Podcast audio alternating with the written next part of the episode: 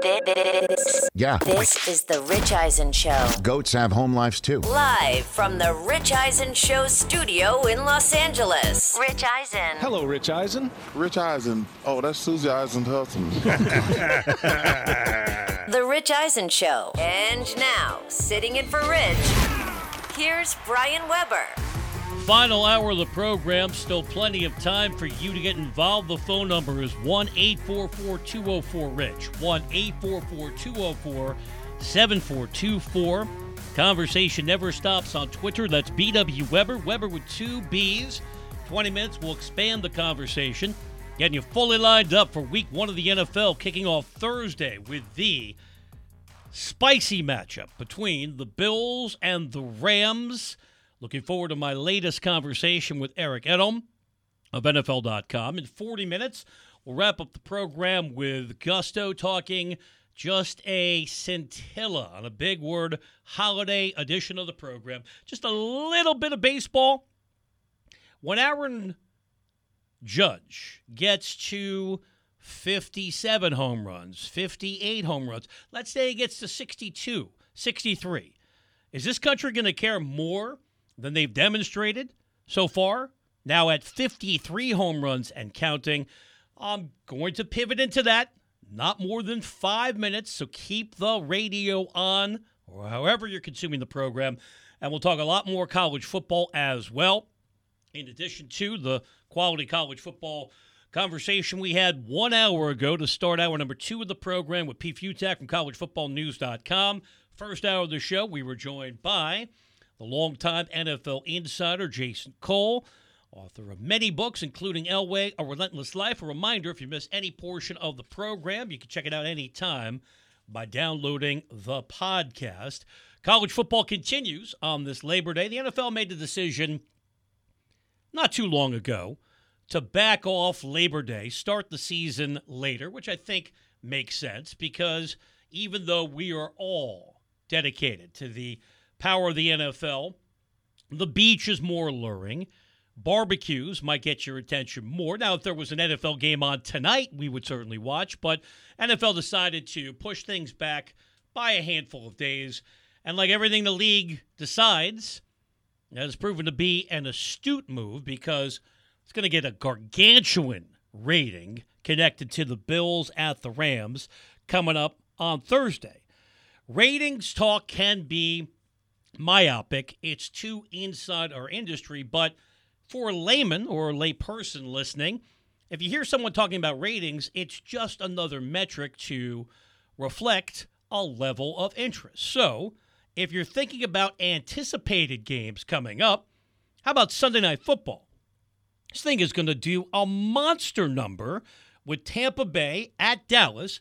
Anytime the Cowboys are on in prime time, they get a huge rating, but now you throw Tom Brady onto the field in primetime, and it's all the more sensational. So let's spend a few minutes on Brady.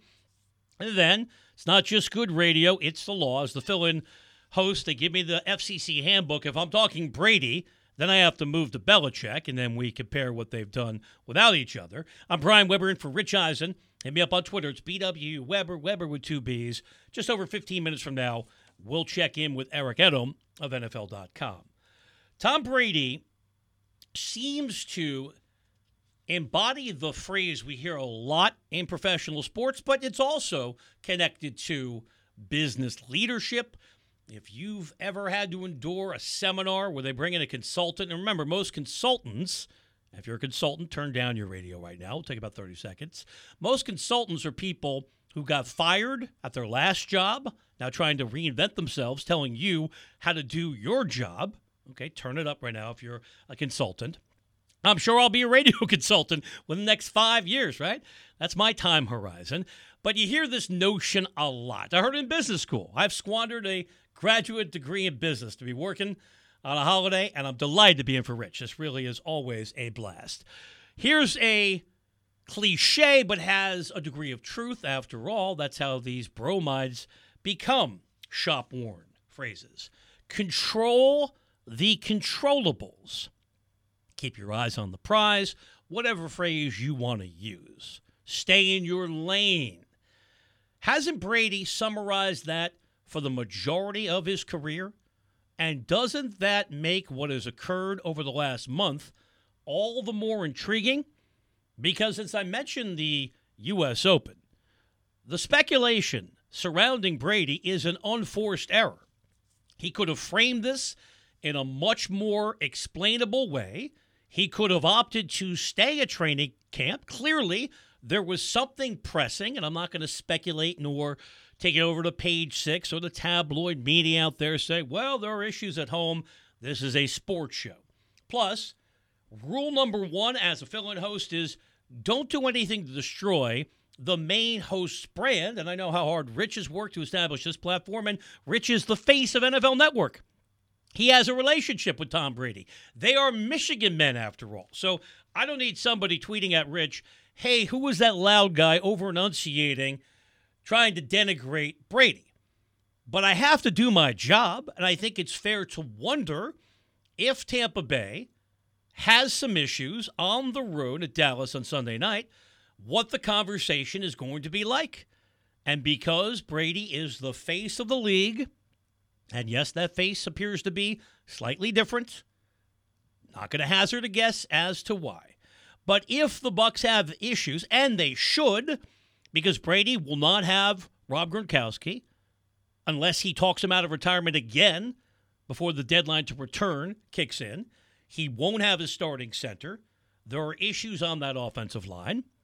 I'm not suggesting that Brady, for whatever reason that he needed to step away from training camp for eleven days, is going to have a direct impact on his level of performance because he's Tom Brady after all. But Tom Brady has created this issue of his own doing by being reluctant to share more details as to the motivation for the absence, and that is his right. That's his choice. Just because folks like me at a press conference pose a question does not mean the recipient of that interrogative has to answer the question. But didn't Brady seem for the first time relatable?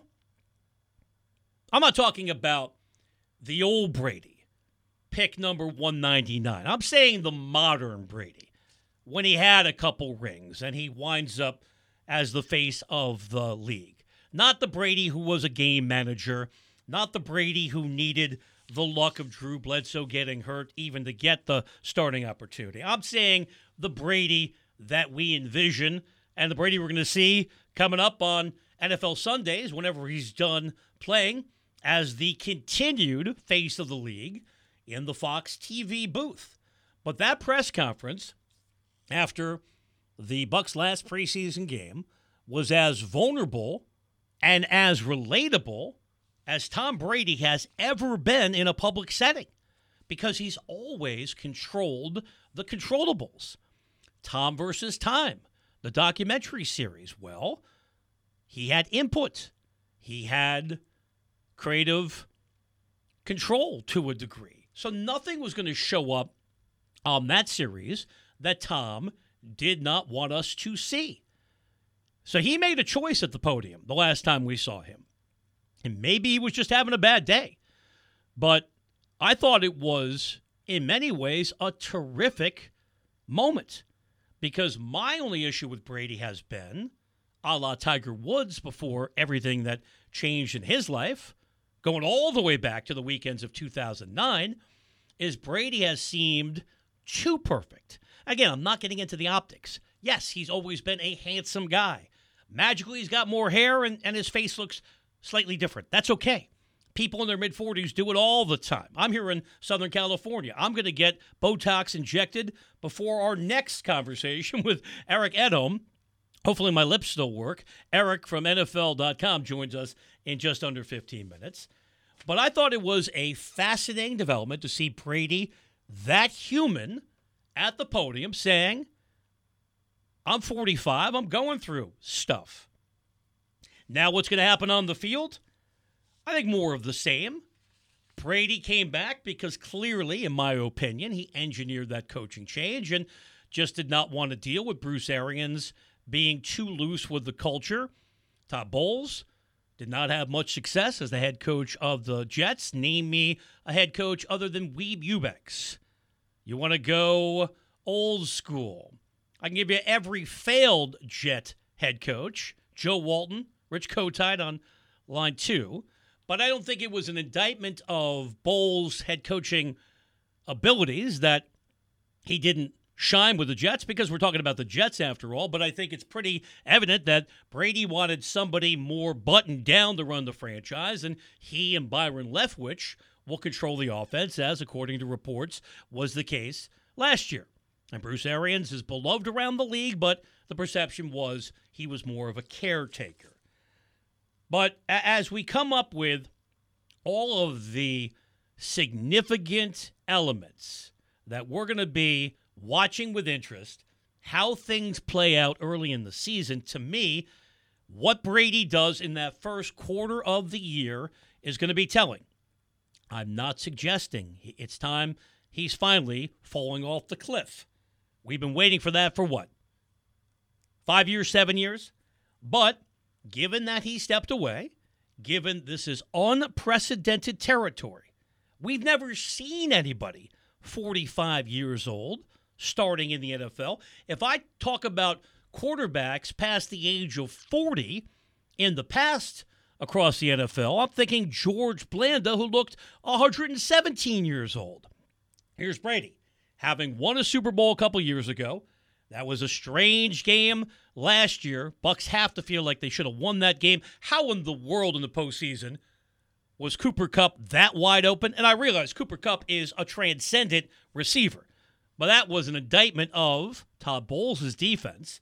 You know what Matthew Stafford's trying to do.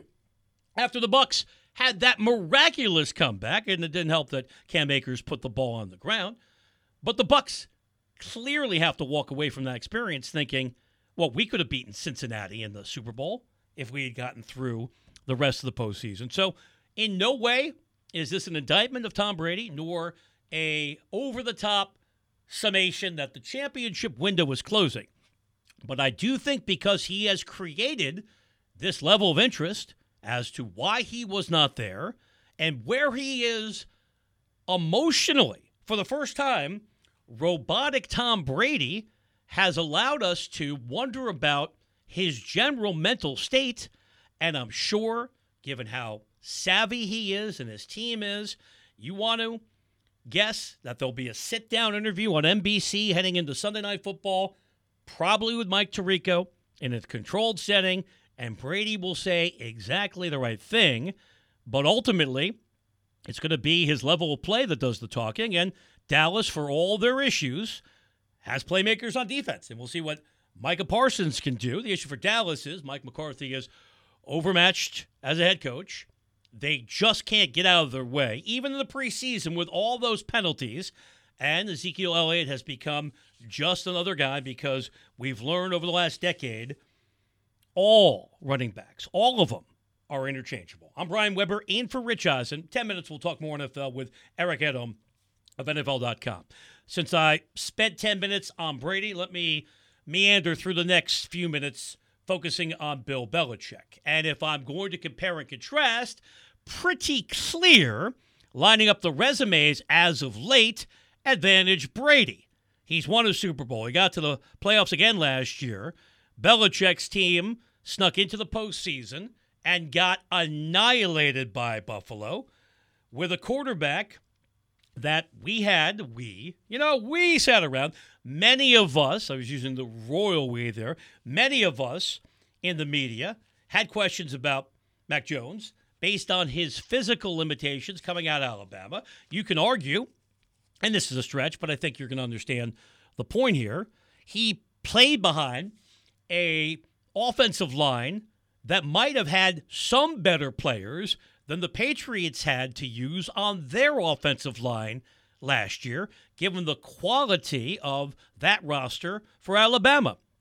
And we saw Mac fade down the stretch, and we can criticize him or a lack of belief from the coaching staff in that bizarre windy game, and windy's an understatement, a gigantic windstorm blowing through western New York in that game against Buffalo, in which they effectively said to Mac, you're not throwing the ball.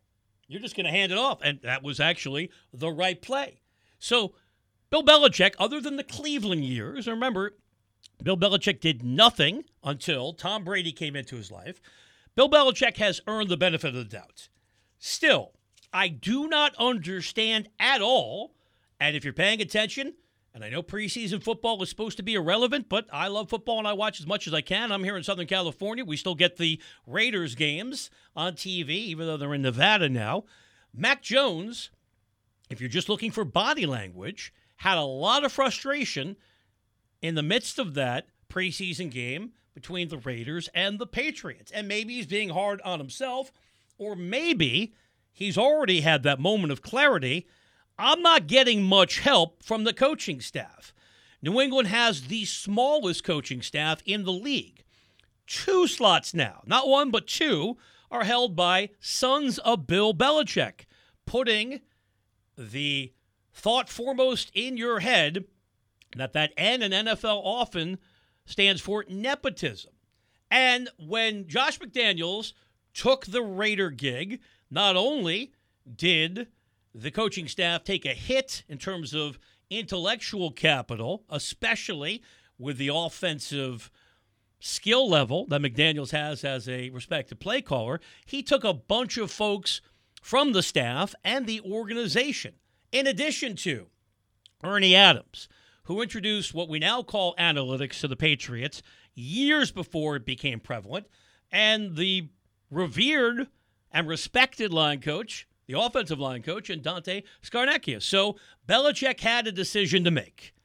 I need a play caller. What am I going to do? Did he scour the league?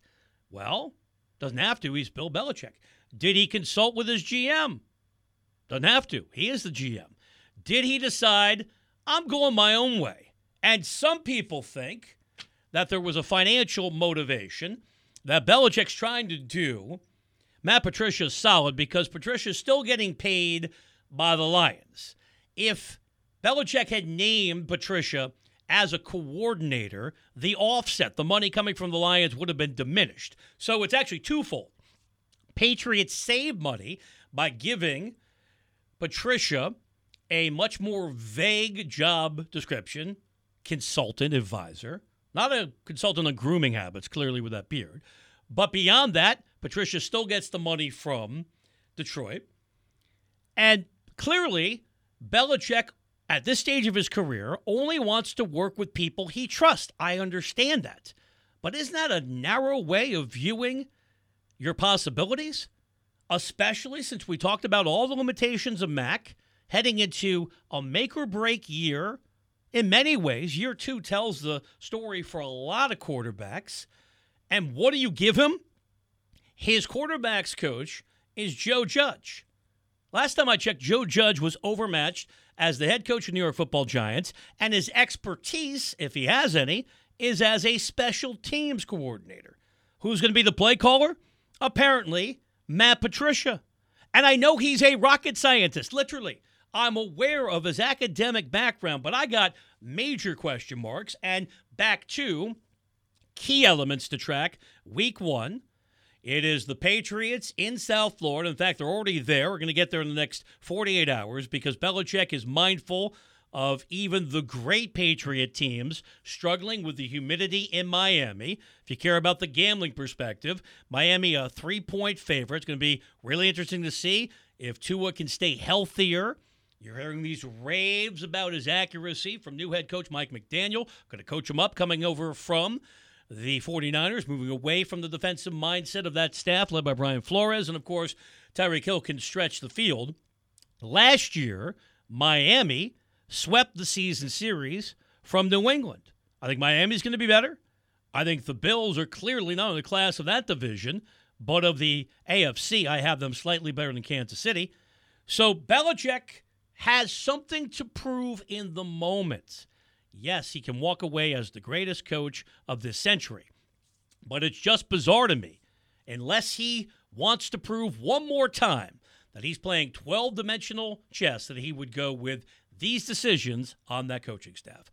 I'm Brian Webber, in for Rich Eisen. You can hop aboard at one eight four four two oh four RICH, one eight four four two oh four seven four two four. Straight ahead, much more N F L to get to. Are the Rams going to be the first team to repeat as Super Bowl champs, go back-to-back in eighteen years? Looking forward to our latest conversation with Eric Edholm of N F L dot com. Brian in for Rich on this Labor Day edition of The Rich Eisen Show.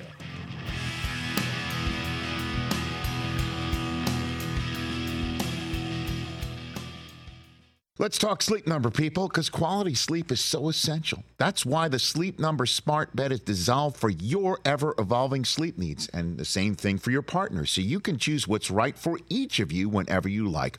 Need a bed that's firmer or softer on either side, helps you sleep at a comfortable temperature, quiets your snores or your partner's? Sleep Number does that. My Sleep Number setting is sixty. My wife's is seventy. ten numbers apart, but it truly is the world of difference. The Sleep Number sleep that you get is unbelievable. You will love it. J D Power ranks Sleep Number number one in customer satisfaction with mattresses purchased in store.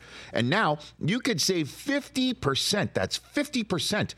on the Sleep Number Limited Edition Smart Bed for a limited time. For J D Power twenty twenty-three award information, visit j d power dot com slash awards. Only at a Sleep Number store or sleep number dot com. It's that time of year, people. Spring has sprung, and that means spring cleaning, or at least the partner in your life is demanding that you do it. Whether that means stocking up on cleaning supplies or swapping out your winter clothes for new spring clothes, make sure you're using Ibotta and get real cash back with every purchase. Ibotta is a free app that gives you the most cash back every time you shop on hundreds of items, from groceries to beauty supplies to toys. The average Ibotta user earns two hundred fifty-six dollars per year. That could cover the cost of an entire shopping trip, that flight you've been eyeing, or the fancy dinner you've been craving. Join the over fifty million users and earn cash back every time you shop from over two thousand seven hundred brands and retailers. And right now, Ibotta is offering our listeners five dollars for just trying Ibotta by using the code Eisen when you register. Just go to the App Store or Google Play Store and download the free Ibotta app to start earning cash back and use my code E I S E N. That's I B O T T A in the Google Play or App Store and use my code Eisen.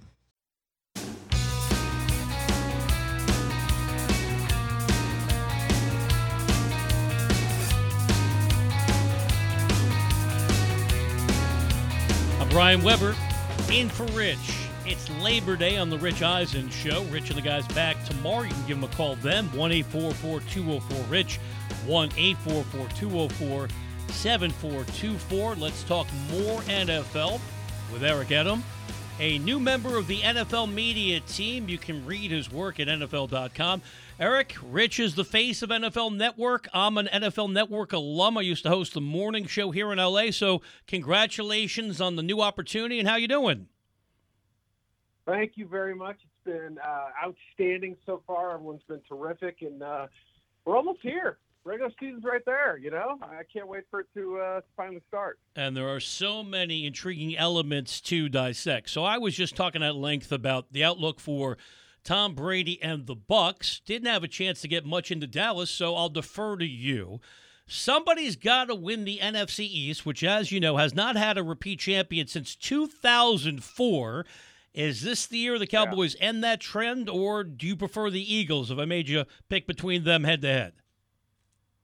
Yeah, I've got the Eagles, but I do think it'll be close. I mean, you know, a lot of people are saying, hey, look, Dallas could could start oh and two, right? Even though they've got two home games, they've got games against the Bucs and, and Bengals, two teams that, you know, ended up being among the, the, the tougher clubs in the N F L by the end of last season. It does get a little bit easier after that, but then they go on the road for a couple big ones, I think, at the Rams and Eagles, uh, I want to say weeks five and six or something. So, you know, I mean, it the, the tough – first two games, even if they are at home, the idea that the defense was such a takeaway machine last year that really helped propel them, I think. Uh, and the questions at the offensive line and receiver, is Dak going to have to do the heavy lifting by himself? How healthy is CeeDee Lamb? Do they have, you know, enough viable pass catches early? And you know, do they trust uh, Tyler Smith, the young uh, blocker at left tackle, even though they just signed Jason Peters? Smith's the guy. So, you know, he was pretty raw at Tulsa last year. That's an important spot, as we know. So the Tyron Smith injury is obviously going to going to loom pretty large. And Yeah, I mean, I think Philly's upgrades have, have been pretty clear. Uh, can they put it all together? Jalen Hurts is a big factor, of course, but I do think they have a, a pretty terrific roster all of a sudden. Eric, let's stay in that division. Before he hurt his knee against the Rams, Carson Wentz was building the framework of an outstanding career, more injuries along the way, seems like maybe some self-doubt. At least that was the reports coming out of Indy last year. So now he's moved on to team number three. How much confidence do you have that he can jumpstart his career in our nation's capital? Yeah, it's hard not to be a little bit concerned. I mean, last year with, when he went to Indy, I think a lot of people quietly felt like, boy, this there, there may not be a better situation for him. Frank Reich has got his back. You know, it's a it's a lower-key media environment, right? I mean, Carson sort of became the the, the easy uh, target, if you will, in Philadelphia. And, you know, whether he was fully to blame or not, I mean, it's, you know, you start with the quarterback, obviously, but he really did sort of become the scapegoat for a lot of things after, especially after, you know, things fell apart with Doug Peterson and whatnot. So after, after last year's experience, I want to say I'm a little more gun shy about, about what Carson Wentz can do in this league, because it, it clearly was, you know, a bottoming out for him in a lot of ways. And week eighteen was, was the, the culmination of that. They had a chance to get in the playoffs. They didn't. They missed an opportunity against a bad football team in the Jaguars. Can he, can he revive his career? Sure. The opportunity is there. You know, he's got a head coach in Ron Rivera who is very even-keeled and I think savvy at kind of guiding young quarterbacks and, and helping them through some tough times. You know, they, they have some weapons, but the injury to Brian Robinson, some questions up front, you know, concerns about how much the defense can give you, especially early on without Chase Young. You know, there's a, there's a lot of things happening, and all of a sudden, look who, who they're facing week one, that, that same Jaguars team that, that took it to Wentz with a different club a year ago. So obviously it's not going to depend on one game, and they could start oh and one and be fine. But, yeah, I, I do have my reservations. I really think there's going to be a I, – I want to see at least half a season of, uh, of much better, consistent – Uh, football, and we just haven't seen that, like you said, since he was probably the M V P favorite uh, heading into that injury out in L A in two thousand seventeen. I'm Brian Webber, and for Rich, Labor Day installment of the Rich Eisen Show, taking you across the N F L with Eric Edholm of N F L dot com. Eric, we've talked so much about the Browns, uh, Browns connected to Deshaun Watson's situation. Haven't talked that much about matters on the field, and now it's the Baker Mayfield Bowl coming up Sunday in North Carolina. So with Watson gone for at least the eleven games, and then I think a lot contingent on making sure he completes the behavior modification sessions, what's the outlook for Cleveland with Jacoby Brissett under center? They can still give the ball to Nick Chubb, and they've got a stellar defense led by Myles Garrett. Yeah, I think that defense is obviously going to have to be a big part of, you know, buoying the team, if you will, and, and keeping them afloat. I mean, and I don't want to discredit Jacoby Brissett because he's been in some tough situations before. You know, he came at the end of training camp over to Indianapolis uh, via trade when the Andrew Luck stuff was, you know, in its most confusing part. And he was he, he was thrown in week one, you know, I think halftime or whatever it was early in that game. And then I think ended up starting fifteen games. It was a tough spot to be in, but he acquitted himself pretty well, and, and he's had other situations where, you know, after Luck's retirement, when when he was forced to play, he had to start as a rookie in New England when, when Brady was suspended early in the year. So he's been put in some, I don't say awkward positions, but some uncomfortable ones, and I think for the most part handled himself well. Is he the guy who's going to take you to the promised land? Probably not, but that's where the onus really falls on that, you know, that, that run game that we've seen, you know, flourish at times over the last few seasons. The defense, they've been loading up in the draft and, you know, adding pieces uh, and layers with the new front office there the last couple of years as well. You know, that's, to me, really going to be the biggest thing. And if they could put aside the emotional aspect of, of facing Baker, and, you know, most of the guys have said, look, this is not a us versus Baker thing. It may be more important on an individual level to him going up against his old team than it is for the Browns facing their former quarterback. So, if you can put aside the distractions, go out and, and take care of business, win a game on the road, then you have the Jets in week two. And, you know, who's to say they, they can't start two and oh and, you know, kind of get ahead of the sticks, if you will. Uh, and, you know, I don't want to say you're buying time until Watson comes back. And obviously the, the non-football aspect of that story is far more important. But I think that's that's kind of where they're at. Let's see if we can hold serve, and then let's get to the point where Deshaun should be eligible, and we'll see how good a football team we can be at that point. Eric Edholm of N F L dot com is our guest on the Rich Eisen Show. Eric, we know that the N F L is built on parity. Just about every year somebody goes from worst to first. Bengals did it last year, made it to the Super Bowl. How much are you buying the buzz surrounding the Lions? I'm not saying they're going to win that division. I still think it's the Packers. But right. We're all looking for a chic pick for somebody to rise up, and maybe it's the Hard Knocks effect or just the cult of personality with Dan Campbell. A lot of people are buying into the Lions. Yeah, I think you touched on some of like the emotional aspects that, that have made them a little bit of a fan favorite this year and a little bit of a, you know, a dark horse candidate, if you will, to kind of come out of nowhere, and just the kind of the fluky nature of some of those losses last year where you said to yourself, boy, you know, if this team didn't have bad luck, they'd have no luck at all. You know, that, that probably factors in as well. You know, do they have this incredible offense right now? I would say no, but they have enough plucky players and a very good offensive line.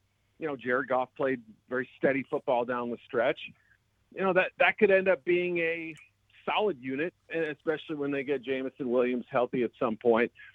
Uh, defensively, you know, obviously, it's, I think it starts in the secondary. That's a unit that has to get better back there. Uh, but it's clear, you know, a lot of the personalities and, and just the sort of the locker room vibe and the, you know, the energy that's been building around that program. I think it's fair to say that they're going to be consistently competitive. They're going to be in a lot of football games. Do they have enough to kind of finish those games off the way they haven't been able to the last couple of years, especially last season? That's going to be the biggest question. You know, you're you're catching, you know, a year where Devontae Adams has been traded out of the division. There's a regime change in Minnesota. Not really sure what to expect out of a first-year coaching staff. You know, obviously the Bears are, are kind of in transition as well. So the timing also kind of helps them. And yeah, I'm with you. I don't know that they're going to win ten, eleven games, but it also wouldn't completely shock me either, because we've seen, I think, far bigger uh, reversals of fortune in a one-year span than, than that if, if the Lions were to go ten and seven, let's say. It wouldn't be the most stunning thing in the world, so I do think they're going to be much better. How about a final thought on the opener coming up on Thursday, and let's focus on the Rams. We know that repeating as Super Bowl champs is one of the hardest things to do in all of sports, so as you assess the Rams' chances to go back-to-back, where do you think Matthew Stafford is physically heading into the season? The Rams saying now that he is playing without limitations coming off the elbow injury. Yeah. Yeah, I mean, that's obviously – it's got to be a positive thing, I would think, right? I mean, you know, I don't – I think they would hedge a little bit more if there really was some concern. And, you know, I think the unusual nature of the injury, you know, I mean, Sean McVay kind of referred to it as more of a baseball injury. It kind of forced them to kind of shut everything down and say, all right, let's make sure we have this done correctly before the start of the season. The last thing we want to do is overwork them early or underwork them for that matter uh, and get into the regular season and realize we've got a problem here. So I think they, they figured out what the best plan of attack was in terms of, you know, having him throw during practice and obviously not playing in the preseason and all those different things. Seems like they've handled it very well. Hard to know. One throw or one play or one hit could, could obviously undercut everything. But as for what they've done up to this point, it seems like, you know, everything's trending in the right direction. You know, he may be able to go out there on, on Thursday and light it up. And two weeks from now, we could be talking about inflammation. So hard to really project beyond that, especially with the, the mystery, if you will, around the injury.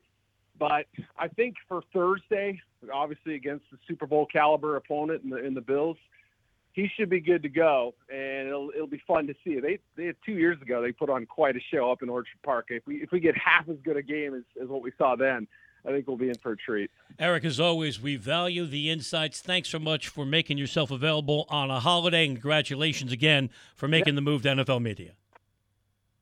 Great hearing your voice, Brian. I enjoy the season. We'll talk to you real soon. Thanks so much. Eric Edholm, terrific analysis. Check him out, N F L dot com. You're going to see him on N F L Network. While you're there, that's where you see Rich Eisen, the original broadcaster.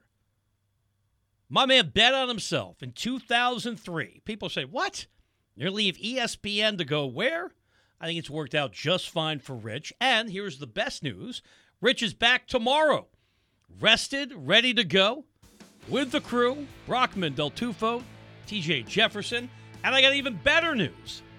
You only have to put up with me for one more segment, so I will do my best not to destroy the program and the brand that Rich has worked so hard to establish in a remaining twenty minutes together. Going to wrap it up with just a smidge. Don't turn off your radio or audio device. Just a few thoughts on baseball, because Aaron Judge now has fifty-three home runs.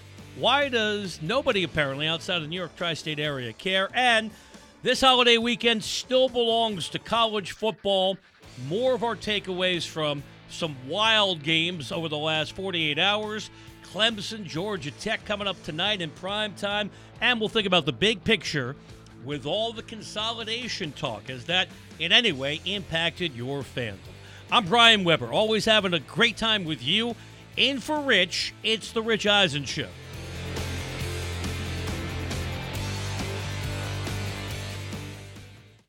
Let's talk O'Reilly Auto Parts, people, or as you might know from their jingle, O O O O'Reilly Auto Parts. They're in the business of keeping your car on the road. O'Reilly Auto Parts offers friendly, helpful service and the parts knowledge you need for all your maintenance and repairs, because you know when you need your car fixed, you need somebody who knows what they're talking about and is helpful, has a smile on their face, and gets you back on the road. They've got thousands of parts and accessories in stock, either in-store or online, so you never have to worry if you're in a jam. The team at O'Reilly Auto Parts can test your battery for free in or out of your car. If it needs to be replaced, they'll help you just find the right battery for your vehicle. Need your windshield wipers replaced, a brake light fix, or a quick service? They'll help you find the right part or point you to the nearest local repair shop for help. Whether you're a car aficionado or an auto novice, you will find the employees at O'Reilly Auto Parts knowledgeable, helpful, and the best of all, friendly. Stop by O'Reilly Auto Parts today or visit us at O'Reilly Auto dot com slash Eisen. That's O'Reilly Auto dot com slash Eisen. Afford Anything talks about how to avoid common pitfalls, how to refine your mental models, and how to think about how to think. Paula, while certainly you can mess up on a million dollars a year, it is far less likely than it is on thirty thousand dollars a year. Right. I would meet wonderful people that were struggling with a budget that was super tight. It was one hundred percent you need to make more money. Make smarter choices and build a better life. Afford Anything, wherever you listen.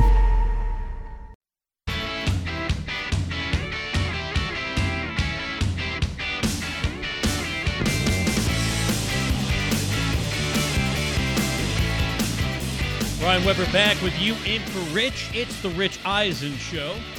We are winding down. That means Rich and the guys are warming up, back with you tomorrow, getting you fully lined up for week one of the N F L. And by tomorrow on a Tuesday, Rich can officially lean over, hit a button. I could do it, but I'll hit the wrong button and we'll be knocked off the air. I'm just that technically proficient. But Rich can ignite the countdown to kickoff, especially because he's based here in Southern California. He'll be part of all the pregame coverage on N F L Network of the Bills and the Rams. What a juicy way that is to kick off the N F L season. And as our last guest pointed out, and I want to thank our guest because I'm occasionally lousy with clock management at the end of the program, so want to make sure I get to this now. We had three outstanding conversations. Reminder, if you miss any portion of any program, check out the podcast. Just took you across the N F L with Eric Edholm of N F L dot com. Last hour, we talked college football with Pete Fiutak from college football news dot com. Hour number one, we were joined by N F L insider Jason Cole, author of many books, including Elway, A Relentless Life. Eric was kind enough to point out when the Rams went to Western New York a couple years ago, it was a wild game, one of those insane games. How in the world were that many lead changes available and attainable in the final minutes? So that's the ceiling that the Bills and Rams have to live up to. And things have changed mightily in terms of perception for Buffalo. If you care about the view from Las Vegas, not only Josh Allen emerged as, depending on where you shop, as you do your sports investing, but A lot of books have Allen as the leading contender to be the M V P winner and the Bills as the team to beat in the A F C. Think about the last time we saw Buffalo in that playoff game for the ages. And I was driving home to Los Angeles. I was calling a game in Arizona. Didn't want to mess around with planes. So I was in the car. And because Rich has a great relationship with Westwood One, I will give a plug to our brethren. I was listening to Kevin Kugler call that playoff game between the Chiefs and the Bills. Kevin was magnificent. I felt like I was there at Arrowhead Stadium. And what a phenomenal way that was to remind us of the excitement of playoff football. And I know Buffalo fans don't love the outcome, but it feels like the Bills have laid the foundation. There's often a learning curve. Other than the bolts out of nowhere, not the Los Angeles Chargers. Show me your lightning bolt. But a team like the Bengals going from worst to first to make it to the Super Bowl, I don't see the weakness on Buffalo, and the Rams have to handle the burden of expectations. There's a reason why. Nobody since the Patriots eighteen years ago have gone back-to-back. Rich will break it all down starting tomorrow.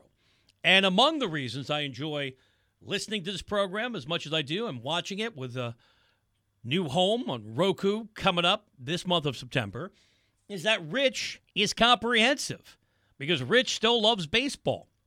I have not spoken to Rich directly in several years, but I know at N F L Network, he was watching baseball games when we worked in that building together because Rich grew up as a diehard fan of all the New York teams. So Rich would, I think, give me the permission, because there are eight minutes left in the program, just to point out what seems to be a divergence between what's happening and audio appeal. Ear candy is what a former boss of mine called it. He said, you're rambling too much. Play more sound. I need ear candy. That's why you have the wacky sound effects on your local morning zoo, because somebody figured out a long time ago, unless you have a fascinating host like yours truly, you got to break up the monotony of one person speaking. But there seems to be a disconnect, and the audience is never wrong, between national interest and what's going on. And I realize, like most things in baseball, there's a negative connection motivating this. I know why many of you don't care that Aaron Judge has fifty-three home runs based on what he did yesterday at the Trop. Or if you want to have a wider historical focus, look at the grand old game through that lens. Albert Pujols now is sitting on six hundred fifty-nine home runs, one back of A-Rod. Got a shot to get to that exclusive seven hundred club. But if I'm talking about, for example, seven hundred, and that's the most elite fraternity in baseball history, Ruth, Aaron, and Bonds, the problem of a coherent home run conversation is the steroid era, because all the numbers are ginned up. So I think it's going to be sensational to watch Judge moving forward. Will we get cut-ins on N F L Sundays? We should. We did it for Bonds and Sosa, but that was nineteen ninety-eight. And McGuire, of course, changing the sport in the moment and saving it in the wake of shutting everything down with the canceled World Series of nineteen ninety-four. So it was more of a rhetorical observation, and I don't root for the Yankees anymore. In fact, I'm one of those weird New Yorkers who, even though the Yankees were dominant when I was a real young kid, seventy-eight and seventy-seven, and the loss to the Dodgers in that strike-shortened year with the World Series in eighty-one. I grew up twenty minutes away from Yankee Stadium, but I was a Met fan primarily because my old man was cheap. And we get more tickets at Shea Stadium because the Mets were abysmal until eighty-four, eighty-five, and the Magic of eighty-six. I just want to see more balance in our sports landscape. And look, I'm as guilty of committing the sports media crime as anybody. I just spent the last two hours and forty-three minutes talking nothing but N F L and college football. And I'm going back to college football because we had Clemson with the possibility to demolish Georgia Tech tonight in primetime. But for Clemson, it's the opportunity to prove, quote unquote, they are back because, oh my goodness, Clemson didn't make the playoff last year. What in the world is going on here? And that is my concern with current-day college football. I know it sounds like I love all these sports immensely, and it's probably the byproduct of being a bit myopic in my life. Maybe I should have more relationships to focus on. But if that was the case, I couldn't come in on a holiday, right? Maybe that would be better for my long-term self-interest, but I still love sports. I guess I am a shallow person, as much as I did when I got into the business in nineteen ninety-one. And college football was my way into the industry because my alma mater had a program virtually nobody cared about. So because I was eager, earnest, it helped that I would work cheaply. I was able to be associated with our coaches show when I was twenty-one years old. That gets me on T V, and now you got to deal with me on a holiday. College football was, along with college basketball, the foundation of my career for nine years. Ho- hosting a D one coaches show, doing play-by-play, radio and T V. So I don't want to say this too loudly because I probably won't be able to come back. I love college football as much as I love the N F L. This was a phenomenal weekend. And look, I'm a Pac twelve honk. Not a great day for Utah at the Swamp. Certainly a challenging day for Oregon against Georgia. But to have the bands back, to have tradition back, more to the point, to have the tonnage back. That's why college football is phenomenal. Because on the West Coast, you get up at nine a.m. and games are kicking off. And you can ride that all the way to Hawaii football as they renovate that stadium. And it looks like they're playing in a high school a lot. So college football is special because of the traditions and because of all of the unique elements that we connect with Saturdays. And that's my only pushback with the playoff. And I think, unfortunately, many of my current issues are going to be only reinforced when it goes to twelve teams. And we know what's motivating that. We could talk about equity. We can talk about fairness, access for, say, teams beyond the Power Five. It's all about money, like everything else in college football. Current format with four teams, we have three games. Well, twelve playoff teams means eleven games. You know what that means? A lot more T V money. But my issue with the current setup, and maybe there'll be a degree of change, but I don't think so. Because remember, when we go to twelve, we're talking buys for the big boys. Who was in the preseason top five in the coaches' poll? Alabama, Ohio State, defending champs Georgia, Clemson, and Notre Dame, who made it to the playoffs a couple years ago. I realize Ohio State did not make the playoff last year. They've been staples of that playoff. Same thing for Clemson. Since the Alabama dynasty kicked in in two thousand nine, there's just been too much repetition. I realize the transfer portal is supposed to level the playing field, but that hasn't happened because the superpowers have the ability to outspend the competition when it comes to facilities. That drives recruiting. And boots on the ground. If Alabama is interested in a player, they can put an assistant coach on the private jet, and they're there on a Friday, and they come back on Saturday for the game. That wasn't the case twenty-five years ago. So I'm not telling you what to enjoy, nor what to prefer. And I'll say it again.